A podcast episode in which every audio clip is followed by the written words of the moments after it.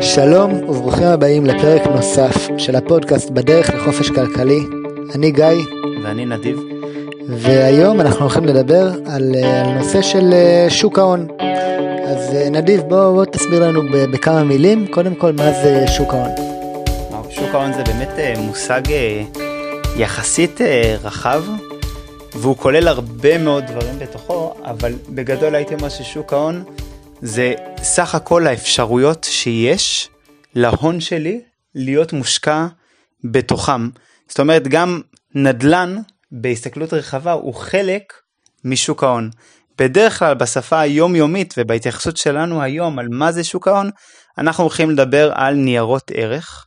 ניירות ערך או סלש מניות הן אה, ברמה הפשוטה ביותר הם בעלות חלקית של אדם או גוף פיננסי על חברה.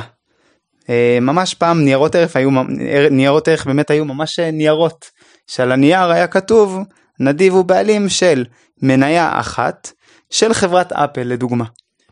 אוקיי אז אז בעצם אה, ש, אז, אז מה זה שוק? כאילו זה, זה שוק אני הולך לאיזה מקום כמו שוק הכרמל שוק התקווה אני הולך למקום ושם קונים ומוכרים את המניות. אמ, האמת שכן זה לא שוק במובן הפיזי שלו פעם זה ממש היה שוק פיזי מקום שממש מגיעים אליו בשביל לקנות ולמכור אה, מניות. אה, לשוק הזה קוראים אה, הבורסה שזה בעצם איזשהו בדרך כלל זו חברה בפני עצמה שהרבה פעמים נסחרת בבורסה בעצמה שהבורסה היא מקום מפגש של אנשים שיש להם רישיון לסחור בה, זאת אומרת יש שם כמה קבוצה של חברים שמותר להם להשתתף בתוך המשחק הזה של המסחר בניירות ערך, לאנשים האלה קוראים ברוקרים, ואתה יכול דרך ברוקר אה, להיכנס לתוך זירת המסחר הזאתי וגם כן לקנות ולמכור מניות שהן שוב אה, חלקים מחברות. אני מבין אז בעצם אם אני רוצה עכשיו לקנות חברה או לקנות חלק בחברה וזו חייבת להיות חברה שנסחרת בבורסה, אני יכול לבצע את זה דרך אותו ברוקר, דרך אותו חבר בורסה. אתה יודע אולי להגיד לנו איזה שחקנים, איזה ברוקרים קיימים, איך מוצאים ברוקר, איך, איך זה עובד הסיפור הזה?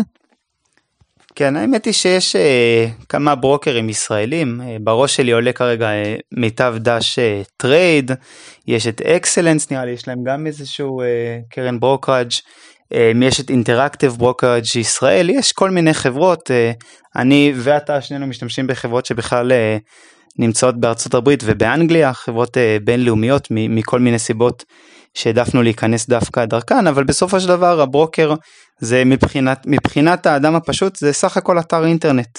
זה אתר אינטרנט שאתה נרשם אליו, אתה מעביר אליו איזשהו סכום ראשוני, בדרך כלל צריך כמה עשרות אלפי שקלים בשביל לפתוח חשבון ואז אתה יכול דרך האתר הזה ממש יש אה, כפתור שכתוב בו קנה ואתה בוחר איזה חברה אתה רוצה לקנות אתה כותב את הסימול שלה זאת אומרת לכל חברה יש רצף של אותיות או מספרים או שילוב ביניהם שמייצגים את החברה ונגיד אני רוצה לקנות את מניות של חברת טסלה לדוגמה אז אני צריך להיכנס לאתר של הברוקד שלי ללחוץ על trade buy ואחר כך אני כותב TSLA שזה הסימול של טסלה ואז הוא שואל אותי כמה מניות אני רוצה ובאיזה מחיר אני מוכן לקנות את המניות של טסלה. עכשיו בואו נגיד שמניות של טסלה נסחרות היום ב-200 דולר ואני רוצה לקנות אותם בזול ואני כותב אני רוצה לקנות מניות של טסלה ב-150 דולר. אז הברוקאג' ייתן לי הודעה אין לא מצאתי אף אחד שמוכן למכור לך את המניות האלה באותו מחיר אז בסופו של דבר הברוקראג' מחובר לבורסה, הבורסה מתמחרת את מה כל אחד מהשחקנים בשוק מוכן להציע עבור החברה והוא מוצא את נקודת האיזון. ולכן הבורסה יוצרת משהו מאוד מאוד מיוחד שהשווי של חברות עולה ויורד כל הזמן. זאת אומרת אם לאדם סתם ככה זה באמת דבר שהוא די חשוב להבין אותו אם לאדם ככה סתם ככה יש עסק שמוכר מדפסות העסק מרוויח נגיד עשרת אלפים שקלים בחודש. אפשר לחשב מה השווי של העסק הזה, והשווי של העסק, העסק הזה לא יעלה וירד כל יום יומיים, בטח לא כל שנייה. בטח לא ביחס למה קורה בחנות גלידה ליד, היא לא תשפיע על המחיר של החנות מדפסות. אבל בשוק ההון יש לך פה שוק עם הרבה מאוד שחקנים, הוא מאוד מאוד משוכלל, ולכן כל הזמן המחיר של המניה משקף את ההסכמה של כל השוק לגבי מה השווי של החברות האלה. אני אגיד פה משהו שאנחנו נתייחס אליו הרבה בהמשך, שזה הרבה פעמים יוצר לנו הזדמנויות מאוד מאוד מיוחדות, כי לפעמים השוק יראה חברה ששום דבר מהותי לא השתנה בה בצורה פחות טובה ויתמחר אותה בחסר, ואז יש לנו ממש הזדמנות לעשות רווח לא קטן דווקא על הדבר הזה. כלומר אתה, אתה אומר בעצם שבניגוד למודלים הכלכליים ש, ש, שלומדים אה, לא יודע בבית ספר או באוניברסיטה שהיצע וביקוש תמיד נפגשים ותמיד אה, השוק תמיד מתמחר נכון אתה אומר יש מצבים שבהם השוק לא מתמחר נכון יכול להיות ו, ו, ויש כל מיני אה, אסטרטגיות אולי ש, שבהמשך נדבר עליהן שאפשר לייצר פה רווח. ככה אני חושב שהשוק אה, בהחלט כן מתמחר נכון אבל הוא מתמחר נכון בטווח הקצר בטווח המיידי. זאת אומרת אה, בוא נגיד שיש חברה של אה, קרוזים ומתחיל מגפה בינלאומית נגיד שדבר כזה יכול לקרות ואז חברת הקרוזים הזאתי נופלת בערכה ב-85%. אוקיי? מירידת, שזה באמת מה שקרה במרץ. האם באמת החברה שווה 85% פחות ממה שהייתה שווה בגלל הווירוס הזה? יכול להיות שכן ויכול להיות שלא, אבל בטווח המיידי, כן, כי אף אחד לא, כי יש חוסר ודאות על הטווח המיידי. בטווח הארוך אה, זה בדרך כלל אה, לא נכון. מעניין, מעניין מה שאתה אומר. אה, אז נדיב, אם אנחנו מסתכלים בעצם על, על שוק ההון ועל, ועל בעלות על מניות, מה, למה אני צריך את זה? דיברנו על נדל"ן, דיברנו על דירה להשקעה, אני מבין את הרעיון של דירה להשקעה, מה, למה לי להתעסק עם מניות וחברות שאני לא מכיר ו- וכל הפרוצדורה הזאת עם, ה- עם הברוקרים האלה? טוב, בסופו של דבר, אה, שוק ההון הוא אמצעי מאוד מאוד יעיל, מאוד עוצמתי, אה, לצבור הון אה, ולהביא אותך לידי היעדים האסטרטגיים שלך, של, של להגיע באמת לחופש הכלכלי שאתה מייחל אליו. והוא עושה את זה בכמה, בכמה אמצעים, באמת שהמובן הקלאסי ביותר הוא שאדם קונה מניה של מייקרוסופט, כי הוא מאמין שהטכנולוגיה החדשה של מייקרוסופט מפתחת הולכת להצליח ולהכניס יותר רווחים לחברה ולכן מחיר המניה יעלה ואז הוא יוכל למכור את, המח... את המניה במחיר גבוה יותר ובעצם יעשה שם רווח. אבל הרבה אנשים גם משקיעים מתוך הבנה שכמו שאם יש לי אה, חנות אה, פלאפל והיא מכניסה לי רווחים שוטפים, גם כשאני מחזיק מניה של חברה, המניה מכניסה רווחים, החברה מכניסה רווחים שוטפים, והיא יכולה לבחור לתת לי חלק מהרווחים האלה אה, בצורה חודשית, רבעונית, חצי שנתית, שנתית, אה, ולתשלומים האלה קוראים דיבידנדים, והרבה מאוד אנשים, אה, בוודאי אני, מתייחסים לדיבידנד כאלמנט משמעותי מאוד בתוך סך ההחזר שאנחנו מצפים לקבל מחברה. זאת אומרת, כשאני משקיע במניה, אני מצפה להרוויח גם מכך שהמניה תעלה בערכה, כי החברה תעלה בערכה, חברה שמייצגת, שמיוצגת במניה, וגם מכיוון שעם הזמן, החברה שמצליחה יותר, תיתן לי, בתור הבעלים החלקי שלה, סכום גדול יותר ויותר. עכשיו אני רק אגיד כאגב, שאפשר גם להרוויח על ירידה של מחיר מניה, אם אתה ידעת מסיבה כזו או אחרת שחברה הולכת בטווח הקצר או הארוך להצליח פחות ואם אתה מצליח לעלות על זה יש פקודה שקוראת פקודת שורט פקודה קצרה שאתה באמת אה, מהמר על ירידת המחיר ובכך אתה מרוויח אבל אנחנו נדבר על זה בטח בהמשך. ולא לא, לא הייתי מתקרב uh, לשורטים ב... זה, זה תחום שהוא קצת מורכב והרבה מסוכן אני, אני לא עושה שורטים נדיב גם לא עושה שורטים וזה משהו שבאמת צריך לדעת כדי כדי לעשות. אז, אז נדיב בוא רק תחדד לנו שאלתי לגבי היתרונות של באמת אה, שוק ההון לעומת אה, נדל"ן. אה, דיברת על, על כמה מהיתרונות הייתי מוסיף את הנושא של נזילות בעצם בשוק ההון אנחנו יכולים לקנות ולמכור ברמה כמעט מיידית מה שאין לנו כל כך את האפשרות בנדל"ן. כלומר אם אני פתאום צריך 100 אלף שקל לא יודע בגלל איזשהו אירוע חירום בריאותי אז, אז אני יכול למכור חלק מהסל מניות שלי ואני לא עכשיו חייב למכור את כל הדירה שקניתי ש, שכנראה שווה יותר. נכון הנזילות הזאת בעיניי חרב פיפיות ככה אומרים.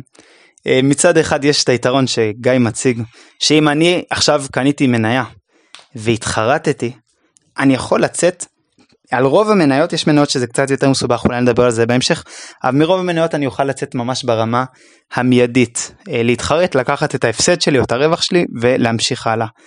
אמ, אבל החרב פיפיות של זה גם אומרת שכל אחד יכול לעשות את זה וזה אומר שהשוק הזה שוק ההון שוק המניות הוא מאוד מאוד תנודתי ולכן אם אני עכשיו נגיד יש לי 100 אלף שקל ואני רוצה להשתמש בהם עוד שנתיים בסדר? בשביל לא יודע לקנות אה, לקנות דירה למגורים. ואני עכשיו רוצה בינתיים בשנתיים האלה להשקיע את הכסף. מצד אחד יש לשוק המניות פוטנציאל להיות הרבה יותר רווחית משוק, משוק הנדל"ן. יש את הפוטנציאל הזה.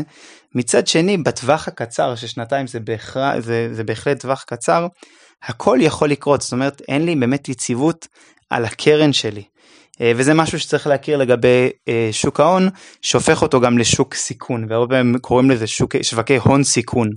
יש פוטנציאל גדול גבוה להרוויח הון גדול יותר אבל זה בא יחד עם אלמנט של סיכון שבאמת כשאנחנו חוזרים לפרק שלנו על נדל"ן למגורים הנדל"ן למגורים יש לו את הפוטנציאל של ההון אבל באמת הסיכון הוא יחסית מינימלי.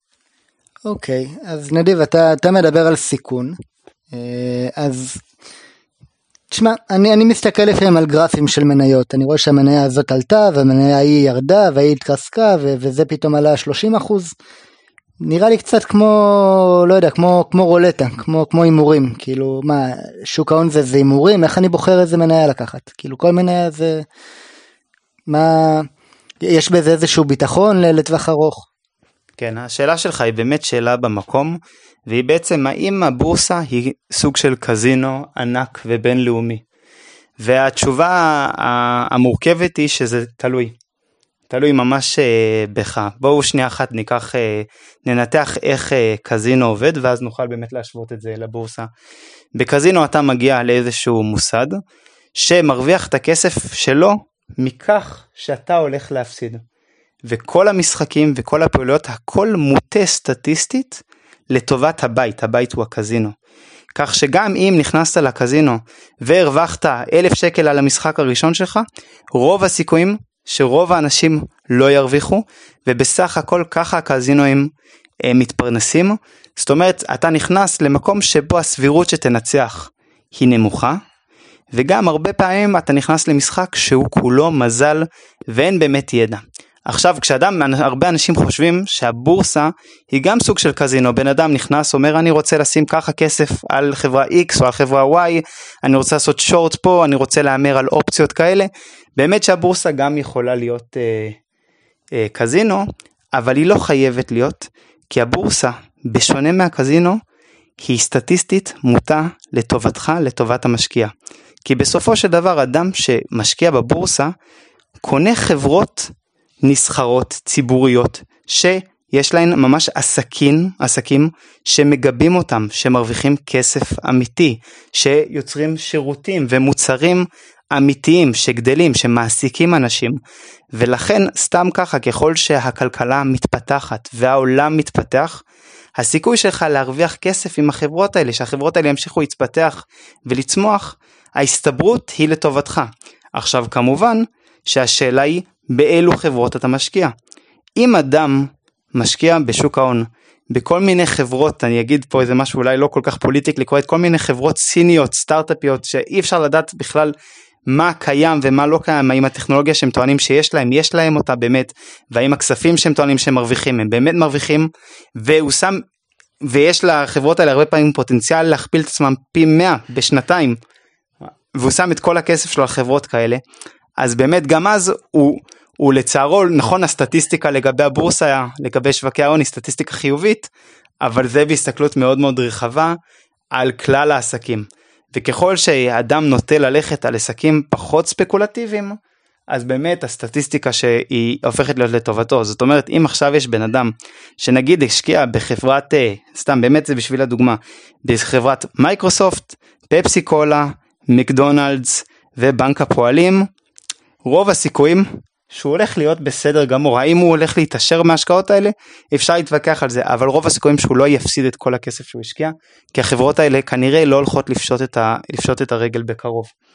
אמ, וזה באמת ההבדל בין, אה, בין הבורסה לבין הקזינו, אנחנו אה, לגמרי מתרחקים אה, מכל גישת השקעה שרואה את, ה, את הבורסה כ, כסוג של מקום לעשות כסף מהיר וקל.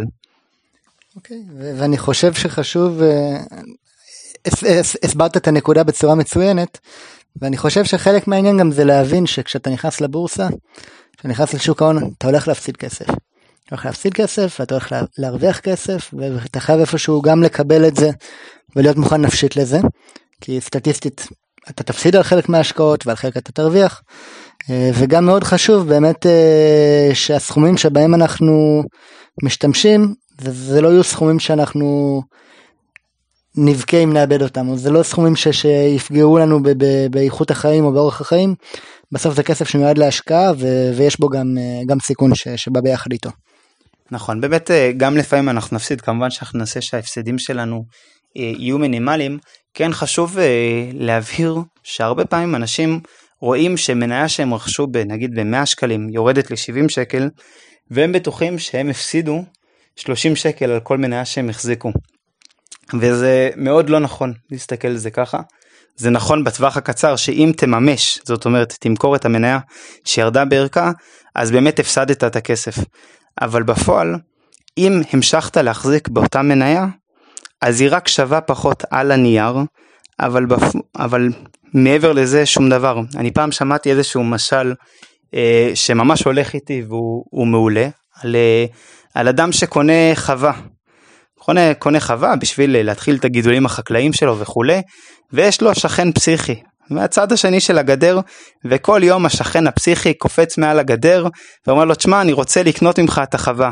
ויום אחד השכן הפסיכי אומר, אני אקנה ממך את החווה ב-100 שקל, יום אחד ב-70 שקל, 90 שקל, 20 שקל, כל יום הוא uh, מציע מחיר אחר לחלוטין, ובסופו של דבר, אותו אדם שקנה את המשק החקלאי, אם הוא לא מתכוון למכור, מה זה משנה לו אם השכן המשוגע הציע לו, על החווה שעלתה לך 100, הציע לו 20, או הציע לו 130. לכאורה זה בכלל לא רלוונטי, תחשבו על זה בתור הבתים שלכם, אם אתם הבית שאתם גרים בו הוא בבעלותכם, ומישהו מחר יציע לכם 100 אלף שקל פחות ממה שקניתם או יותר. האם זה משנה? לא, לא באמת, לא באמת. עכשיו, אה, מי שאמר את המשל הזה זה וורן באפט, והוא אמר, השכן המשוגע הזה, זה השוק. השוק הוא פסיכוטי. לפעמים הוא נכנס לדיכאון וחושב שהעולם נגמר ואומר תשמע החווה שלך לא שווה כלום. לפעמים הוא אומר החווה שלך, החווה שלך כאילו מייצרת זהב. ואתה צריך לדעת איך לשחק עם אותו שכן, איך שהשכן שלך מציע לך דברים במחירי בדיחה, אתה רוצה לקנות מאותו שכן, שהוא מציע לקנות את מה שיש לך במחירים מגוחכים, כלומר גבוהים מאוד, אתה רוצה למכור לאותו שכן, אתה רוצה למכור לשוק את הסחורה שלך פה אנחנו מדברים על המניות שלנו אה, ולכן באמת כשאנחנו מדברים על הפסדים כמובן שגם לפעמים יהיו באמת הפסדים שאנחנו נבחר לממש בהפסד להפסיד כסף אבל המטרה לפחות אה, מבחינתי היא שהדבר הזה יקרה באמת אה, באמת אף פעם באמת באמת כמה שפחות.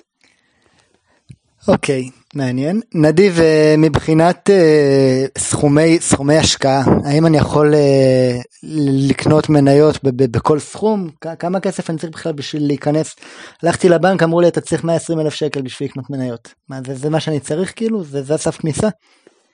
אז אני לא מכיר באמת מה הסף כניסה שיש לכל ברוקר. אני יודע שיש ברוקרים שמאפשרים מכמה עשרות אלפי שקלים להיכנס, יכול להיות שיש אפילו ברוקרים אה, שמאפשרים מפחות, אבל הייתי אומר אם יש, אם יש למישהו 700 שקל אז שיבין הוא לא, הוא לא, הוא לא יכול להיכנס בסכומים האלה, אה, אבל כן בסכומים שמיועדים, אה, שכל אדם יכול להגיע אליהם באמת. חלק מהמטרה של שוק ההון זה באמת לתת לאדם הקטן את האפשרות להיכנס אה, בסכומים יחסית קטנים. אה, ואני חושב שהרבה מאוד אנשים התחילו מסכומים של כמה אלפי שקלים אה, להיכנס ולהתחיל אה, להשקיע. זה משחק שאין בו באמת יתרון לגדולים, שאנחנו נדבר על זה עוד הרבה בהמשך, למה אולי אפילו להפך, לא רק שבמשחק הזה שקוראים לו שוק ההון אין יתרון לגדולים, אלא ממש יש יתרון אה, לשחקנים הקטנים, לעשות תשואות הרבה יותר גבוהות, הרבה יותר מהירות, ואנחנו כן נדבר על זה בהמשך. אני כן אגיד לגבי ההשקעה בסכומים קטנים, שאני יודע שיש היום חברות מסוימות, אפליקציות מסוימות שכן מאפשרות להשקיע דווקא בסכומים יותר קטנים. אני לא, לא, לא מבין בזה יותר מדי, אבל uh, אני חושב שזה כן אפשרי גם בסכומים יותר קטנים, משהו שצריך uh, לבדוק. Uh, נדיב, תגיד לי, מבחינת מיסוי, זה, זה, זה לא הנושא של הפרק, אבל בגדול, האם אני משלם מיסים על, על, על ההשקעות שלי במניות? אז כן, טוב, מאמה מדינה כמובן רואה אה, רווחים ורוצה להיות שותפה כמובן שהיא רואה את ההפסדים היא לא היא לא רצה להיות שותפה שלנו אבל זה זה כבר נושא אולי לפרק אחר. אמ, כן בהחלט יש אה, מיסים קוראים לזה מס אה, רווח הון. בגדול בישראל זה 25% מס רווח הון. עד סכומים מסוימים אנשים עם, עם הון של מאות מיליונים כבר משלמים מס רווח הון של 28 אחוז. עכשיו חשוב להבהיר, כמו שאמרתי שאם המניה שקנית צונחת במחיר, אם לא מכרת אותה, אז לא באמת הפסדת כסף, ככה גם בעליית הערך של מניה, אם קניתי מניה ב-100 והיא עלתה ל-150, אם לא מכרתי, אז אין לי רווח, ואם אין לי רווח, גם המדינה אה, לא תיקח לי מס רווחי הון. יש מס רווחי הון באופן קבוע על דיבידנדים אלה הרווחים שהמניה משחררת נותנת לבעלי המניות שזה גם מס רווחי הון של 25%. אז נדיב איזה איזה סוגים של השקעה בגדול יש כאילו אתה אמרת שאתה כשאתה קונה מניה אתה לא כל כך רוצה למכור אותה לא הבנתי כאילו אני קונה מניה ואני לא מוכר הבנתי שיש אנשים שקונים מניה רק בשביל למכור אותה אחרי זמן קצר. אתה יכול להסביר לנו קצת על, אה, על שחקנים על אסטרטגיות השקעה אולי. טוב, אתה שואל שאלה ממש טובה, כי יש, אה, יש אה, עשרות אסטרטגיות השקעה בשוק ההון. זה, השוק ההון לא אמרנו את זה מקודם, אבל זה כלי מאוד מאוד מתוחכם. אה, אפשר להמשיך, אני, אני מתעסק בשוק ההון כבר בערך 3-4 שנים, אני מרגיש שאני עדיין בחיתולים מבחינת תחום הלמידה. יש כלים כל כך מורכבים, זה באמת עולם ומלואו. דווקא בגלל שזה עולם ומלואו, אני חושב שהאסטרטגיה הכי נכונה כשאתה מגיע למשהו שהוא אינסופי, גם רפואה זה הרי עולם ומלואו, אתה רוצה להתמחות במשהו ספציפי ולהיות טוב בו. אמ, זה מה שאני מנסה לעשות בשוק ההון, אני לא צריך להכיר את כל הכלים, את כל שיטות ההשקעה, אני צריך להכיר את שיטת ההשקעה שעושה לי היגיון, אני צריך להכיר את סוג החברות שעושות לי היגיון ולהבין איך אני משקיע בהן, אה, וזהו. עכשיו מבחינת אה, סוגי השקעה, בוא נתחיל לפי טווחי זמן, הטווח אה, זמן הכי קצר זה ה-day trader, זה סוחר יומי, זה בדרך כלל אנשים שעל בסיס אה, תנועת המחיר של המניה, הם עוקבים אחרי המחיר לפי כל מיני צ'ארטים, לפי כל מיני גרפים, והם מנסים לחזות מה המניה תעשה בדקה הקרובה, בשעה הקרובה.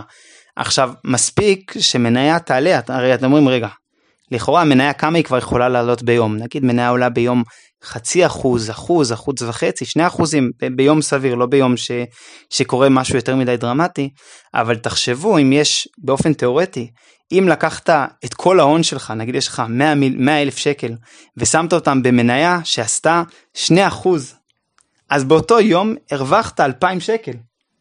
אם המניה עלתה ב-2 אחוז באותו יום.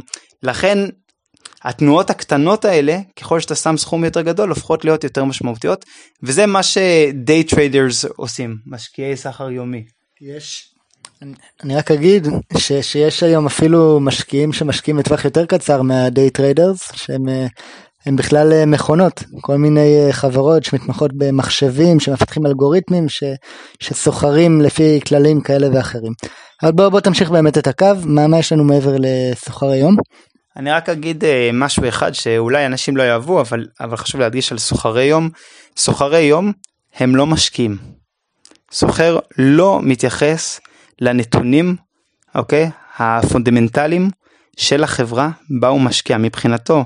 המניה היא רק חתיכת נייר שעולה ויורדת והוא רוצה להמר אם היא תעלה או תרד בטווח המיידי הוא לא משקיע וצריך להכיר בזה הוא מהמר הוא מהמר עם טכניקה. יכול להיות שזה קצת בוטה אבל ככה אני ככה אני חושב את זה. הסטטיסטיקה מראה ש...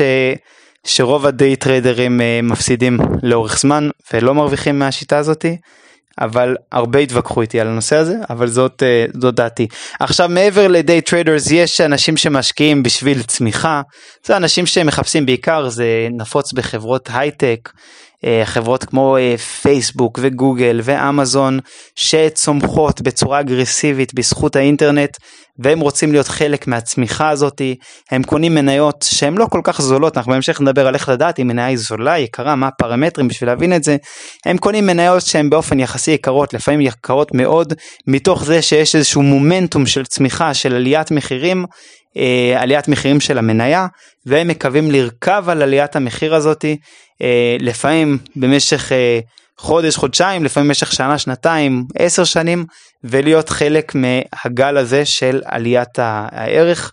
בדרך כלל החברות האלה החברות הטכנולוגיה האלה שהן נחשבות חברות צמיחה גם לא נותנות דיבידנדים כל הכסף שהן מרוויחות מושקע פנימה אל תוך החברה חזרה בשביל להגדיל עוד יותר את הרווחיות עוד יותר את, ה, את, ה, את הצמיחה, את המחזור uh, השנתי, uh, וזה מניות צמיחה. Uh, סוג אחר נחשב מניות ערך, מניות ערך זה השקעות של מניות ערך זה דבר מאוד מאוד מעניין, זו איזושהי החלטה, איזושהי הבנה שיש הבדל בין השווי של חברה לבין הערך של חברה. קצת רמזתי על זה מקודם, שאמרתי על, ה, על המשק החקלאי, ש... פתאום השכן חושב שהוא שווה פחות, אומר אני מוכן להציע לך מחיר פחות גבוה ממה שאתה חושב שהערך שלו, מה שהחנות שווה, ככה גם בשוק ההון, הרבה פעמים השוק יציע מחיר מסוים שהוא שונה מהערך של החברה, ומשקיעי ערך, אה, פת לחמם, אוקיי? זה ממש אה, למצוא מתי השוק טועה, מתי הערך של החברה הרבה יותר גבוה מהמחיר שהשוק כרגע נותן. הם אומרים, אני מבין שהחברה הזאת שווה מיליון שקל, השוק כרגע מתמחר אותה ב-700 אלף שקל, את המחיר, את הסך השווי של כל החברה, יש פה ערך שעדיין לא בא לידי מימוש של הפוטנציאל שלו, ואלה הם משקיעי הערך, כמובן שיש אנשים שהם משקיעי ערך קיצוניים, שמחפשים חברות כאילו על סף אה, פשיטת הרגל ואומרים גם אם החברה הזאת תפשוט הרגל הנדלן שבבעלותה הטכנולוגיה הפטנטים שבבעלותה שווים כל כך הרבה שגם אחר כך אחרי פשיטת הרגל, הערך, אה, פשיטת הרגל עדיין נשאר פה ערך בתוך החברה זה, זה אלה השקעות ערך קצת יותר ספקולטיביות קצת יותר מסוכנות שגם עליהם אני פחות ממליץ. יפה. אז uh, בעצם דיברת על, על, עלינו בתור שחקנים, uh, בתור uh, משקיעים בשוק. Uh, מעבר ל, לאדם הקטן כמוני וכמוך, יש שחקנים גם הרבה יותר גדולים ב, ב, בשוק, ה, בשוק ההון. אחד מהשחקנים המשמעותיים זה, זה כל מיני קרנות, uh, קרנות uh, ביטוח, קרנות פנסיה, uh, כל מיני קרנות כאלה ואחרות. אתה, אתה רוצה לספר לנו על הנושא של קרנות נדיב? אה, אני חושב שאנחנו נקדיש אה, פרק נוסף לעניין של קרנות, באמת קרנות פנסיה, ביטוח, גידור, אה, שהם שחקנים דומיננטיים גדולים מאוד בתוך המערכת הזאת של, של שווקי ההון. הם שחקנים מרכזיים ומכיוון שהם כל כך גדולים, הרבה פעמים הם נותנים לנו, לנמלות הקטנות, הנמלים הקטנות שמסתובבים ביניהם אפשרויות מדהימות. אה, וכולנו אה, מושקעים בדרך כזו או אחרת בבורסה גם אם אנחנו לא מכירים בכך אה, בצורה מודעת מכיוון שלרובנו יש איזשהו ביטוח על הדירה איזשהו קרן בפנסיה קופת גמל וכולי הכסף שם שאנחנו שומרים בקופות הגמל כמובן עובר לאפיקי השקעה שחלקם מהם בבורסה ועל זה אנחנו הולכים לדבר קצת בפרק הבא. טוב, אז הפרק הבא הוא בעצם על פנסיה. יהיה פרק מעניין אדיב?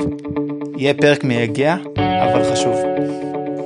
טוב, אז אני הייתי גיא. ואני נדיב. ונתראה בפרק הבא.